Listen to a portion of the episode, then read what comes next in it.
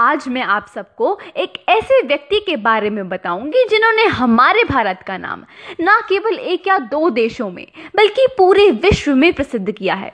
कौन नहीं जानता इन व्यक्ति को। एक ऐसे व्यक्ति जिन्होंने बचपन से ही अपनी जिम्मेदारियों को पहचाना और अपने माता पिता की मदद करी और बाद में खुद का चाय का स्टॉल भी चलाया। मात्र 8 साल की उम्र में वे RSS से जुड़े। ग्रेजुएट होने के बाद उन्होंने अपना घर छोड़ दिया। 1985 यानी 1985 में वे बीजेपी से जुड़े और 2001 यानी 201 तक पार्टी पदानुक्रम के भीतर कई पदों पर कार्य किया, जहां से वो धीरे धीरे भाजपा में सचिव के पद पर पहुंचे। 2001 में इन्हें गुजरात के मुख्यमंत्री के पद पर नियुक्त किया गया। मुख्यमंत्री के तौर पर उनकी नीतियों की आर्थिक विकास को प्रोत्साहित किया गया और उन्हें श्रेय भी दिया गया। वे गुजरात राज्य के 14वें मुख्यमंत्री रहे। उनकी कड़ी मेहनत के कारण गुजरात की जनता ने लगातार 4 बार उन्हें मुख्यमंत्री चुना।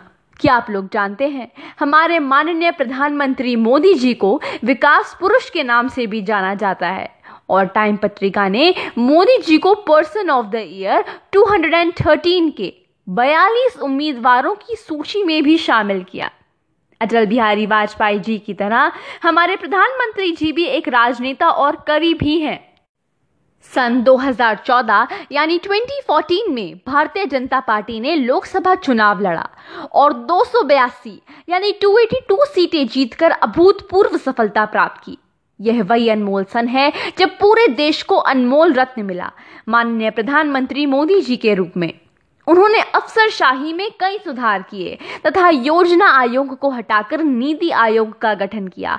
सन 2019 यानी 2019 में दोबारा वे भारी संख्या से जीतकर प्रधानमंत्री बने और इस साल जम्मू और कश्मीर की विशेष राज्य का दर्जा को रद्द कर दिया।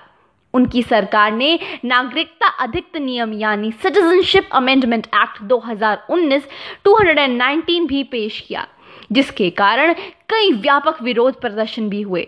ऐसी कई उपलब्धियां हैं जिन्होंने भारत की तस्वीर बदल दी, जैसे जम्मू कश्मीर से 370 यानी 370 हटाया, नागरिकता अधिनियम, अयोध्या विवाद का अंत, 3 तलाक खत्म, स्वच्छता अभियान, परीक्षा पर चर्चा और आतंकवाद पर जीरो टॉलरेंस और भी बहुत कुछ। क्या हमें इससे बेहतर प्रधानमंत्री मिल सकते हैं जो 70 वर्ष के होने के बावजूद भी इतने एक्टिव हों, इतने ही सही निर्णय लें? मुझे तो नहीं लगता।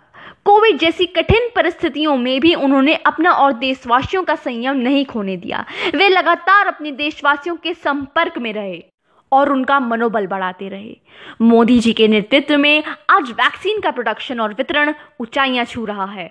हम आशा करते हैं कि वे इसी प्रकार हम सभी देशवासियों का साथ देते रहें। जय हिंद।